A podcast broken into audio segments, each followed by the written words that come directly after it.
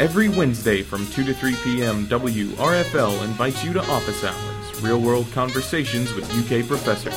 No appointment necessary. Representing the 16 colleges across campus, Office Hours brings professors from every corner of UK to share their adventures in academia.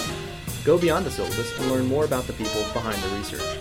We'll be demystifying higher education one interview at a time. Stop by every Wednesday afternoon. Office Hours is available online via WRFL.FM or on the airwaves on 88.1 FM, Radio Free Lexington. Hello and welcome to Office Hours. My name is David Cole, your host. I'm here with board runner extraordinaire Brian Connors Manke and two live guests in the studio, Doctors Catherine Rogers Carpenter and Erin Koch. Welcome to the show, ladies. Thank you for coming. Thank you Thank for you. having us. We're we're super excited to have two live guests. This is the first time this has really happened in quite a while, and uh, you know, hopefully we'll have some fun times. Talk about some great learning stuff. All right. So to get started, uh, I'm gonna put the focus on you, Dr. Rogers Carpenter, Okay. and talk about your work. But uh, we'll keep it open. Anybody can talk, uh, of course. um, now, before the show, we looked up some of your uh, publications, and there's a trend in what we found in some of these papers that you've published. Yes. Uh, you've done a lot of work regarding women in the 1930s. Uh, can you tell us about that work? Yeah, it it I guess began when I was very young. My interest in 1930s writing. Both of my grandmothers were born around 1900. They both worked. They went to school and then they worked. So I knew this, but then when I got a little older, um, I watched shows like Mary Tyler Moore because that's how old I am. and I so I saw all these shows with working women, and I thought this seems like it's new, but I know it's not new. So then when I got into graduate school, I, I wanted to see why my grandmothers had worked and I didn't really hear their stories. Mhm. So I started reading. I, I had always loved Steinbeck anyway, so I started reading all this literature from the 30s, and I found a whole body of books that are about working women. Most people know about Gone with the Wind.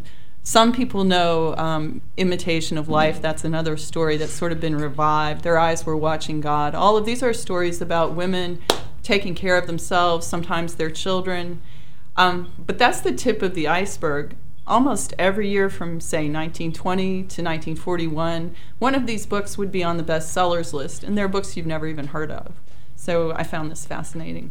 Wow. So you're saying that the focus uh, of what you're looking at here is on the writing aspect specifically, like these books and publications and whatnot. And then the stories, the stories of work and what work is like, um, obstacles and what those are like, the values that the people in the stories have. Because there has to be a reason why they were so popular and then they stopped being popular. Mhm. There has to be a reason why we've forgotten them. Oh, all right. all right. Yeah.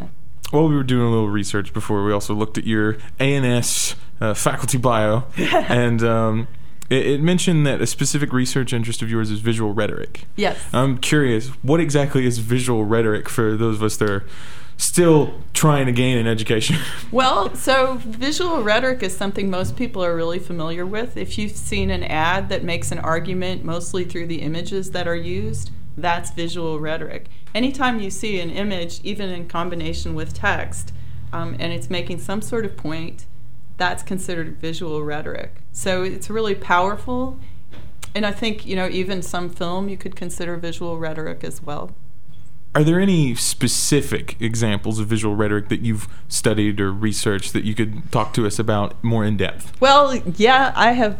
I have, of course, researched the 30s, so I was interested in that rhetoric. And so, if you know what socialist realism is, it's this real, these real blocky figures and almost abstract art from the 1930s Mhm. that you often see in magazines and in, um, actually, in Memorial Hall, the fresco. Um, there's a fresco in Memorial Hall. If you go there and look at it, that's this kind of 1930s aesthetic. Mhm. Um, a lot of the art that was funded by the WPA, which was a, a 30s program to help during the Depression, government program, they funded artists who painted in this style. Mm. So that's a kind of visual rhetoric I was interested in because it has connections with communist politics, but then it got absorbed by the mainstream. So although it started as sort of a leftist kind of art, it moved its way into mainstream taste. So I think that's very interesting. And you mentioned film um, Mm-hmm. a second ago, and I, I, just wonder if you could talk about that because you know if you're talking about a focus in the 30s, you know that's still very early for the medium of film. Uh, what kind of changes or, or um, specifically what kind of interesting things are you finding in film as visual rhetoric Oh. in that time period? Well, I mean, there are a lot of interesting things that happen. Um, what I'm really interested in, this is slightly different than the question you're asking me, but what I think is really interesting is when you move from a novel to a film and the mandates that Hollywood placed on people in the 30s as far as censorship goes and what could be seen on the screen and what couldn't. So if you take a story like Fannie Hurst's Imitation of Life and you move it to the screen, there are some relationships that change. Um, African American people are much more backgrounded in the story once it gets to film than they are in the original. Sometimes some stories are a lot more explicitly sexual, and then when they make it to the screen, that disappears or it's conveyed in really indirect ways. So I would say that's a way to visually depict a different kind of story that's more acceptable to the filmmakers. hmm That's probably much more interesting than the question I asked. So thank you for that. Um, moving forward a little bit, over the summer, uh, just this past summer, you were part of a series of workshops in um, Qingdao. Yeah, that that's where they make the beer. Qing- right. Qingdao. yeah. But uh, at their technological university, Yes. uh, over in China. Yes, Um, yes. Uh, can you tell us what was that experience like? It was fantastic. It was um, a workshop comprised of 26 mostly science faculty. Mm. So these were professors from physics and engineering, um, one folklorist, landscape design, all these different science people. And my job was to run a workshop on reading and writing in English. So I had a plan. I started with this plan for applied writing, how to write reports, how to write letters in English, how to do emails. And in the middle of the first week of this three week thing, they said, um, Do you have proverbs in the United States? They, and I said, Well, no, but I can do like quotes. So we, I started each class after that with a literary quote, which they would translate, which they actually liked. Mhm. Um, and then at the end of that week, I had presented them with an easy essay, a harder essay, and a Virginia Woolf short story. And and like ten of these people came up to me after class and said, "We want more stories," which also never happens in my life in my classes. Um, so I said, "Okay," and I revamped the whole thing, and we read stories the rest of the time, and it, and it was it was fabulous. It was a really good experience. It sounds it sounds great. Now this, these workshops were for teaching teachers, correct? It was Yes. uh, for educators by educators in a way. How did you find yourself getting caught up in this opportunity? It it just got mentioned to me by a colleague, and um, it was actually Beth Connors Manke mentioned it to me, and then I heard from someone in communications who was organizing a team of three people to go, and she said, "Would Mhm. would you be interested in being our writing and reading person?" And I said, "Yes." So yeah. Are there any particular like fun memories or adventures that you had outside of that classroom setting that you'd be willing to share with Um, us? yeah, uh, there are a lot. It. I had been to Shanghai before, but Shanghai is almost like there are places in Shanghai where you feel like you're in New York or Los Angeles. You could Mhm. be anywhere in the world. This was really distinctively different. Chinese. Um, to me, it felt like a huge city, but for them, they called it a second tier city. So I guess it's not as big as the first tier cities. hmm Um, what I thought was interesting was all these open air markets they have everywhere, um, every day. So you can buy, buy food on the street and clothes and anything you want in these open air markets. And also, the older people in the evening come out and have different activities. So there was one little park near my hotel where I could see all these elderly ladies dancing together. They did this every night for exercise. I thought it was really cool. Hmm. Um, but they were too much older than me for me to participate. There's like a 60 year dividing line or something. So, so I just spectated. Well, that's not something you see every day, that's for sure. No. In the past, Mm-hmm. uh, there's been talk of you teaching a course about art and epidemics. yes. And um, you've had some experience with exploring a relationship between rhetoric and disease Yes. before research Yes. Mm-hmm. and whatnot. Uh, this is definitely an interesting, if not uncommon, way of looking at health issues. Can Yes. you tell us how you find creative work to coincide with issues of health? There are a couple of ways that creative work dovetails with health and healthcare providers. The first is more rhetorical. Whenever there's a health crisis or anything big happens to people, usually someone will write about it or hmm. do a painting of it or respond to it in some way. So if you're interested all in history and developments in healthcare, one way to chart that is through creative works. And it's fascinating. You can really see differences in attitudes over a tra- trajectory in time. So, for example, I'm about to give a talk on cholera in American literature. There were three major cholera epidemics in the 1800s, starting in 1832, 1866, and I think um, 1878. Or that's about right. No, it's 1849 also. So that's four. If you look at the literature, you can see attitudes towards the disease change. Um, people start blaming immigrants early on, but they also view disease as like the divine hand of God. But then over the century, it becomes more a thing that's in the control of the individual and what they do or don't do. Mm-hmm. I think that's really interesting. So that's one way that you can use creativity to see what's happened to us over time. But the second way is being used in a lot of kind of cutting edge medical schools today, and it's medical humanities, where medical schools ask their students to participate in different forms of art, like writing poetry, writing plays, um, creating visual art, as a way to develop greater empathy for their patients. So it makes them better providers. I was at a symposium at Penn State's medical school this summer, actually, and they are rebranding their medical school to include humanities in the title. They have faculty that write poems and, and essays. They have a writing cohort that rotates every year of the faculty, and they publish their work. Um, they have some faculty who are also photographers, and they have their photographs all over the hospital. So I think that's really cool because in a field like that one, it's easy to not ever admit you made a mistake, but then you might be haunted by it. If you have an outlet, you can work that out and kind of break the silence and not have that same mistake happen again. That's extremely fascinating. I definitely want to talk about it more, but first we've got to take a short break.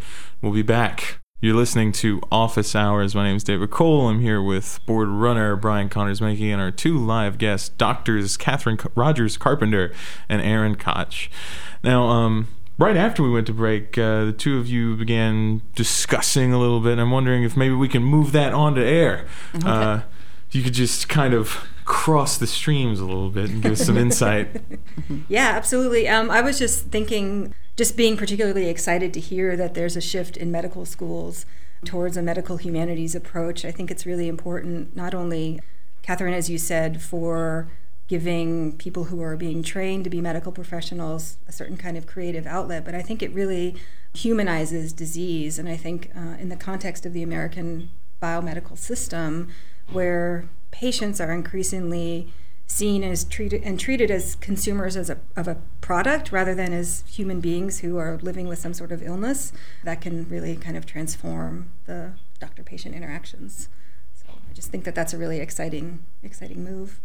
Yeah, it was interesting during this symposium how every day, well, everybody went to every session every day, so it's exhausting for a week, but every day we would begin with something like poetry reading or play or something, and all of them would make everyone in the room cry.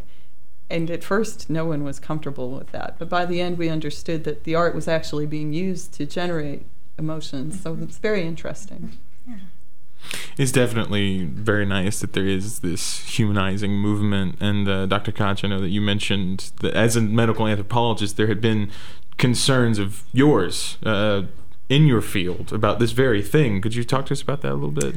one things that uh, one of the things that medical anthropologists do is look at biomedicine as a cultural system of knowledge you know we tend to not think of biomedicine as having its own cultural ideas and values because we associate it with science which is seen to be objective and value free but when you when you look very closely at the practice of medicine at how people are trained um, at how disease is discussed in a way that often just kind of reduces it to biology um, or that emphasizes the role of you know treating someone with a medicine rather than addressing the social conditions that make someone more or less likely to be sick um, you, you really sort of see the importance of, of getting that bigger picture Yeah, I'm curious if the two of you see. Uh, I mean, clearly this is a positive movement, uh, is what I'm hearing. But um, do you think that it's going to make a, a major difference in the years to come as far as uh, medicine, medical anthropology, these scientific fields go, uh, more of an embrace of the humanities, we'll say? I think there's potential if we're seeing these kinds of changes in medical education. Mm-hmm. Um, another thing that we're seeing, there's going to be a major shift on the MCAT exam, which is like the GRE, but if you want to go to medical school, there's now um, a qualitative social science writing component. Hmm. Um, more and more students in going to school for medicine are also required to take medical anthropology courses so that they can understand the significance of things like culture, social transformations, political economic forces um, on not only what makes people healthy or not healthy, but the things about our daily lives that kind of um, influence the decisions we make about our health. Mm-hmm. So I think there's potential. Yeah, I'm hopeful uh, as long as there's buy in on the part of medical schools, and that's where it has to come from. I also think that it has great promise for helping disciplines um, cross boundaries. You know, we have this silo effect where discipline, when you, in your discipline you stay in that, you don't talk to people outside of it. And I think that's very harmful. And if we could, you know, get better about relating to each other, we could actually find that we have things to offer each other. Mm-hmm. This is actually pretty interesting that this comes up because uh, Dr. Koch, you're one of the co-directors of the new HSP major, Mm-hmm. uh, Health Societies and Populations, and um, that's definitely more of a. I, I would say, from what research I've done, uh, definitely more of a humanist approach to medicine, to health, to all of these topics. And I think that. Um, it's definitely interesting that this is opening up at UK at an undergraduate level now, just as we are uh, discussing these things and the importance on higher levels. So to focus on that, really open to both of you here, uh, what kind of changes do you think could be made for the positive? We'll stick on that. Um, offering this kind of education to, you know, 18, 19 year olds. Well, it's the major is a, a liberal arts approach to studying um, health and specifically um, health inequalities. Um, so the uneven distribution of illness and access to resources in relation to things like sexuality, gender, race, class, immigrant status, things like that. And so I think it can offer um, students who will get both qualitative and quantitative methodological training and, and, research practice, hopefully, a much more nuanced way of thinking about illness, about the healthcare system, how one's social status or position in a variety of ways. Um, like I said before, not only influences you know whether or not they're more or li- less likely to become sick, Mhm. um, but how the decisions that people make that influence their health are are not sort of just individualist, irresponsible decisions and things like that, but they're they're really structured by society and, and by social institutions and inequalities. So I think it can just give people a more nuanced way of thinking about those things, and then they can develop and use those skills in a whole range of potential career options. Um, Adding to that, the liberal arts liberal arts disciplines offer a different way of thinking Mhm. that is much more process oriented. And so, writing, for example, is a good way to think about something and explore all the different angles of it. And it can be a safe way to play with ideas that you don't know much about yet. So, I think it's very good for producing a more, or offering a more well rounded education to students. Mm-hmm, mm-hmm.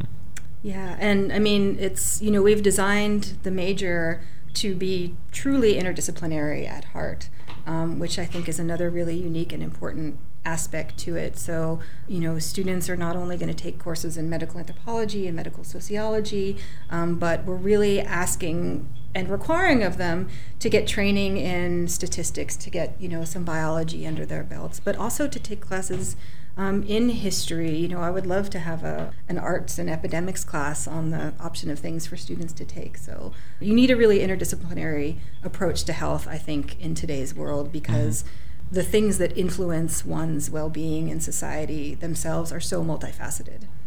Making connections on office hours. Yeah, Maybe this can work absolutely. out. Yeah, where there can be an exactly. HSP, WRD uh, working together. Yeah, I mean, and there there is and there's a writing component that's required of students as well. So Mhm. you know, we're really sort of thinking in terms of both breadth, but also depth and, and focus. A quick question: Would you say that you know in the coming years the the HSP program definitely ha- is going to be looking f- to add more faculty, to add more classes and things? Absolutely, we're always looking um, to add. Well, not I don't know if we're always looking because this is our first semester, Right. but um, you know we definitely have um, a long view in mind, and I you know I think that at the start of every new year we'll be seeing what new faculty have arrived on campus and in the college who we might be able to invite, or looking for new courses. We don't yet have an independent study or a uh, internship class, so we're going to be adding those so that students can get practical experience. One course that I would love to see in the future, which I think would work best as uh, something that could even be team taught, is a, a class specifically looking at health and health inequalities in Kentucky and in, in the region in Appalachia. So, um, yeah, we're we're flexible.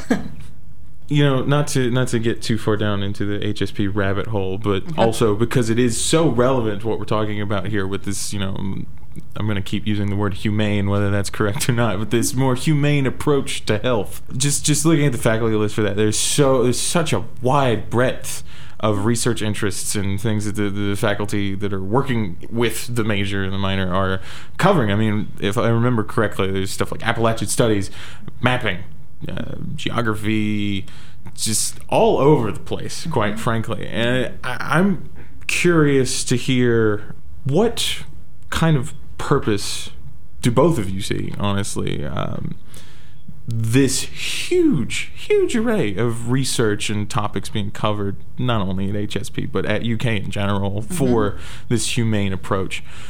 What kind of benefits do you see that having? Maybe drawbacks? Just open discussion, honestly. So we'll be right back with what I'm sure will be great answers to that very rambly question uh, after this. Uh, before the break, I had a moment where I tried to ask a very general question. Uh, and that question basically boiled down to uh, outside of just the HSP major, UK is definitely kind of moving into this embrace of this more humane approach to health, I would say. What kind of pluses and minuses, pros and cons, do you guys see to our university's approach to this as it stands, or maybe where it will be going, uh, if you can talk on that? One thing that I would like to see from this major, and you know, hopefully it's flourishing, is you know we we want to train students to be able to work nationally and internationally, but I think it's really important, um, especially given the university's history as a land grant institution, um, to use this as an opportunity to perhaps um, work on health issues, as I said, in Kentucky and in the region. So I think that that is one um, potential tremendous benefit. And it goes back to something that I said earlier, you know, disease, illness, um, these aren't biological, purely biological phenomena. Um, it's disease is profoundly social, it's political, it's cultural. Um, and if you are really going to improve the health of the population, be that, um, you know, the students in a particular dormitory or the population of an entire state, um, you have to have a much more multifaceted approach. So I think that's one of the biggest um, potential benefits. Mm-hmm. Um, another benefit I think that ties into this is this is maybe a generalization, but I, I tend to see students who come in imagining only maybe three professional tracks that they could go into. They could become an engineer, they could go into law, or they could be pre med. Mm-hmm. So this is anecdotal. This is what I kind of feel like is happening with a lot of freshmen. But in 2011, 40% of our freshmen declared as biology majors. They don't stay as biology majors. Mm. I think one byproduct of that is, at first at least, only valuing the things that you think will get you into this career. And that does two things. It makes you maybe devalue the other things. So if you really value science classes and you're good at that, you might diminish things that are harder that you don't see as practical for where you're going in your major. Mm-hmm. Um, so that's kind of a problem if you teach a humanities class because instantly you've got resistance with your students. That's a problem with valuing your whole education too, because what happens next is a bunch of these students don't end up majoring in biology, or they think the only way they can do this is to become a doctor or a nurse. And if they don't want to do those tracks, they don't really think about the wide range of other careers that are connected to the health field. Mm-hmm. I think if you were open to more knowledge from different places and valued it for its own sake, Mhm. um, you might also be open to more possibilities once your once your plan A falls through. You might be able to more easily make a plan B. And this ties into just trying to get people to stay all the way through and graduate from U of K. So then they can make these changes. Yeah, yeah, and you know, I didn't mean to cut you off, but we're you know we're really sort of envisioning this as a great double major for students who want to go that route. So um, whether or not someone goes pre med, but the program is really designed, including the curriculum requirements and options, to help people, um, you know. Go towards a whole range of professions related to health, towards again, really practical qualitative and quantitative skills. Um, So philosophically, it's a great idea, but it's really, really geared as a as a practical approach. And health is one of the biggest career growth industries in the country today. So, um, you know, we're sort of seeing it as a response to what's actually happening in reality. I I mean, it's definitely great that UK is embracing this idea of different approaches to the same kind of career paths, or even opening up new offshoots off these old beaten career paths. Honestly, I mean, it's kind of like the the WRD English split. Yeah, they're yeah. two amazingly different but still equally relevant ways of looking at what is very much similar kind of path. Absolutely, absolutely. Ideally, um, they complement each other. Mhm. These ways of looking, for example, at literature. You know, you can look at literature for its own aesthetic values, or you can look at it for what it actually might do to generate social change. Either way, it's still useful and interesting. I Mhm. think. during the break and before the show, just full disclosure, we had talked a bit about uh, a common area of research for the both of you uh, on a similar topic from two different angles, which I think works beautifully with what we're talking about right now. Uh, and that is the topic of tuberculosis. We've been playing a couple of songs uh, featuring the topic in very, very sad ways. Yes. Uh, but Dr. Rogers Carpenter, you did some work with uh, TB to prepare for the art and epidemics class f- Mhm. with your rhetoric on disease. Dr. Koch, you've studied the disease itself in Georgia uh, after the collapse of the Soviet Union. So I'm just wondering if um, we can talk about this one topic from two different angles and kind of see where we mesh and what we can learn. Absolutely. When I investigated this, I was interested in literary responses and um, visual art responses to TB. And what I discovered, and it's pretty common knowledge, is that there's a visual and literary aesthetic to TB. Victims often have pallor, they might have sunken eyes, they might seem a little disconnected from their surroundings at the moment, right? Um, sometimes they are a little feverish and sweaty. Um, so all of this stuff was given a sort of cultural value. Um, the pallor during the Victorian era and the Romantic era was considered beautiful, as was the otherworldliness. So poets and writers who had TB were thought to be burning out early, using all of their energy at once, Hmm. um, and then dying young. And this is very, ro- we feel right now, I think, that this is a very romantic ideal. You know, that like even in recent history, James Dean, right, dying young, being forever young and beautiful. This is, um, as, as the century progresses and a greater understanding of TB evolves, connections with it change. So um, it becomes associated over time with fallen women because of the sweat, right? And the sort of uh, off focus appearance. You know, that's a passionate woman, perhaps someone who likes sex, heaven forbid. And so there are. There are heroines who exemplify this, like in La Boheme, um, Mimi in La Boheme. You know, there's these fallen women, and then even later, when we get to say the turn of the century into 1900, it becomes much more of a, a associated with poverty and kind of down and outers, and that's that's more like the song we just heard of Jimmie Rodgers, the TB Blues. I did bring in a, a very short list of famous people that the listeners might recognize Mhm. who died of TB. Um, this is a depressing conversation. Um, the Bronte sisters, right? Um, Henry David Thoreau, Anton Chekhov, Dashiell Hammett of Maltese Falcon fame, Franz Kafka, and the one I really wanted to bring up because this is who everyone brings up is John Keats, John Keats was a British poet, romantic poet. He was born in 1795 and died in 1821, so he was young, 26 years old. Um, during his treatment, there was a brief time when he thought he was getting better. He had been put on a red meat and red wine every day diet, and I suspect his lungs had some hemorrhaging going on, and this offset the blood loss. Mm-hmm. So he thought he was getting better, but then he relapsed, and I think he went to Italy after that.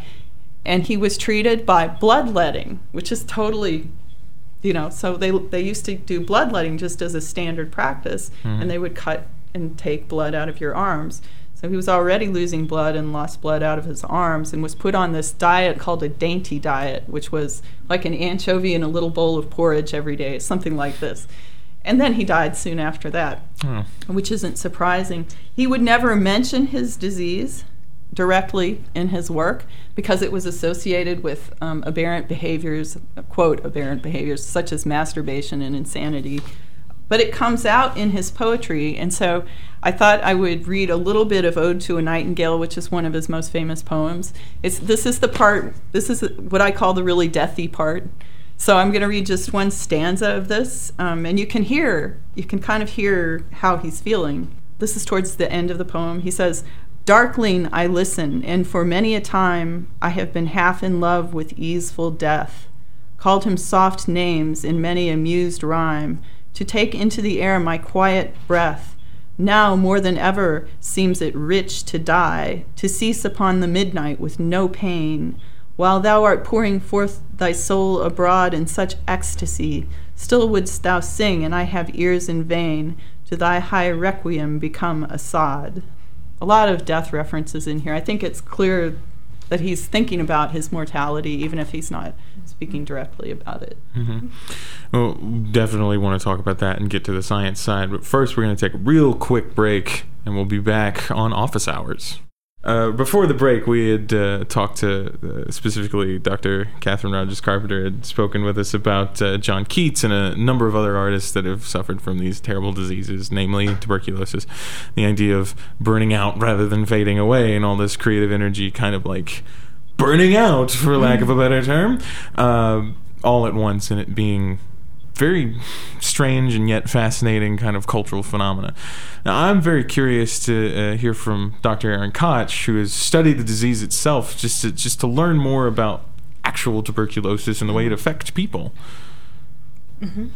the microbe that causes tuberculosis or that's involved with tuberculosis, I would argue that society and social forces cause the disease. Um, um, and things like poverty um, is airborne, so it travels by air. Um, it has a capacity for staying alive in the air for a long time.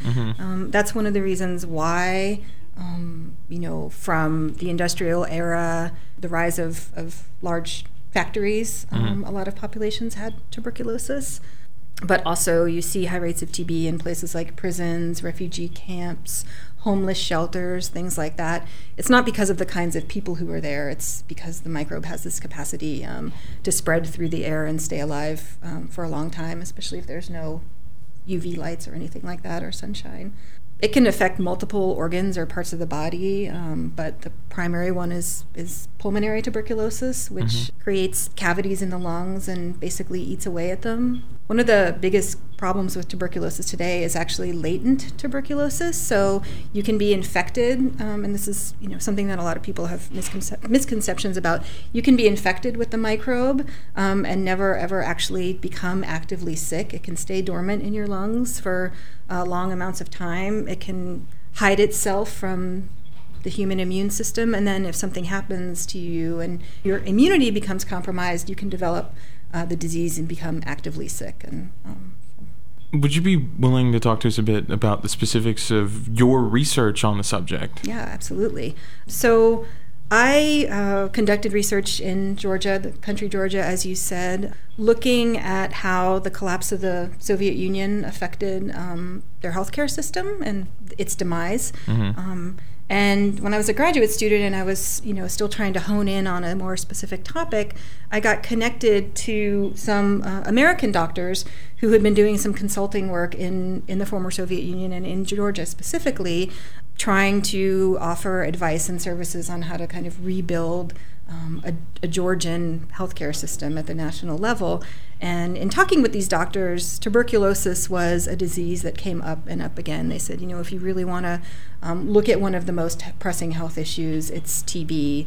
It's in the prisons, it's in um, the displaced populations. Georgia has a large population of people displaced by civil war, mm. um, and it's in the general population. So that's kind of, you know, experts on the ground telling me that it was important was how I got interested in it. And then once I started reading about tuberculosis, including um, its history and its role in, you know, the arts and popular imagination, I just became fascinated uh, with the disease. Catherine and I were actually talking earlier before we came inside about how infectious diseases are really fascinating ways for thinking about all kinds of things about society and history mm-hmm. and social change.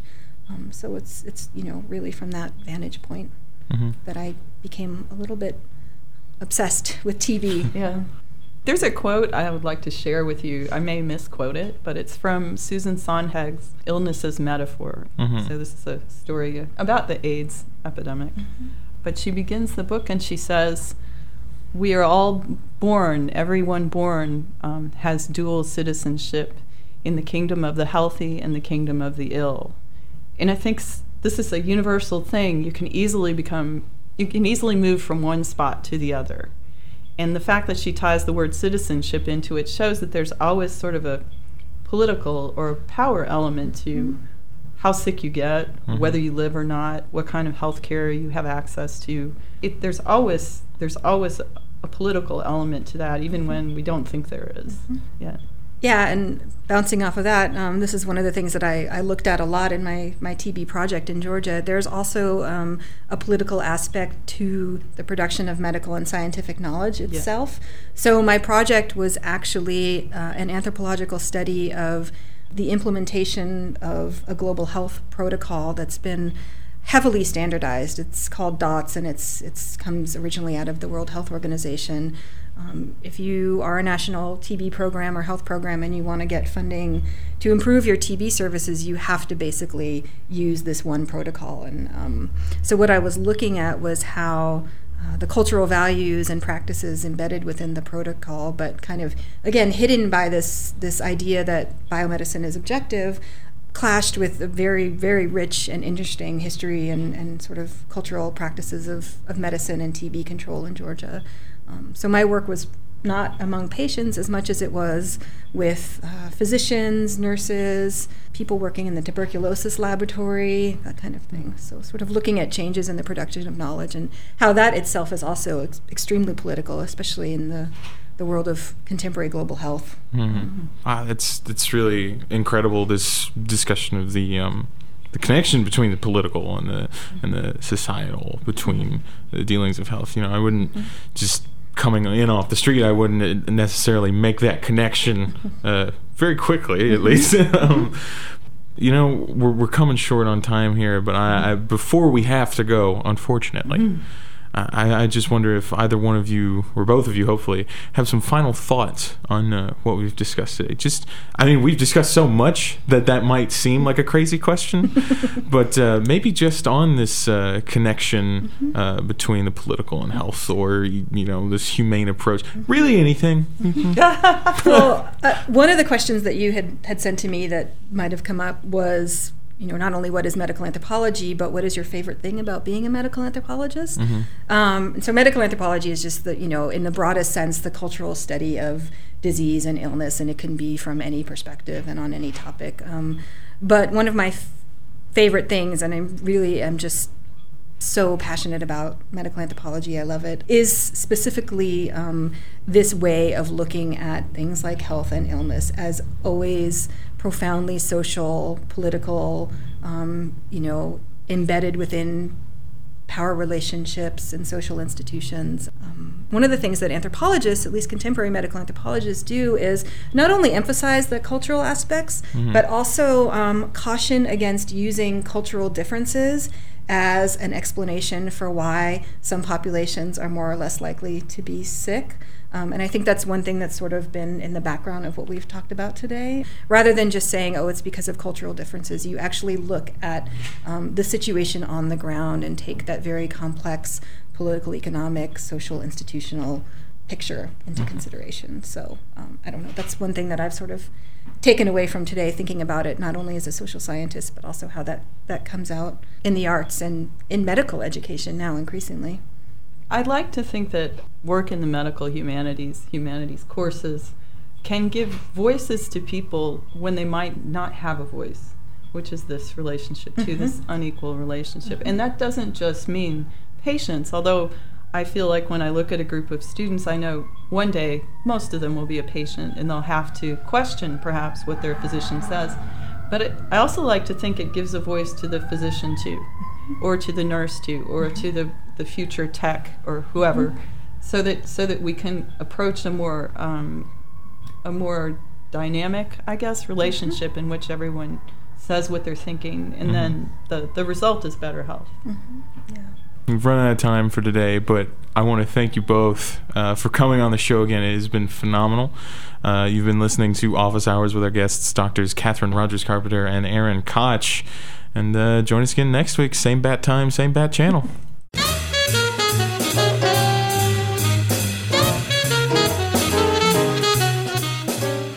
Office Hours is produced in cooperation with WRFL and the College of Arts and Sciences at the University of Kentucky. This broadcast theme song is Sandu, performed by Hugo Drupi Contini and provided by the Free Music Archive.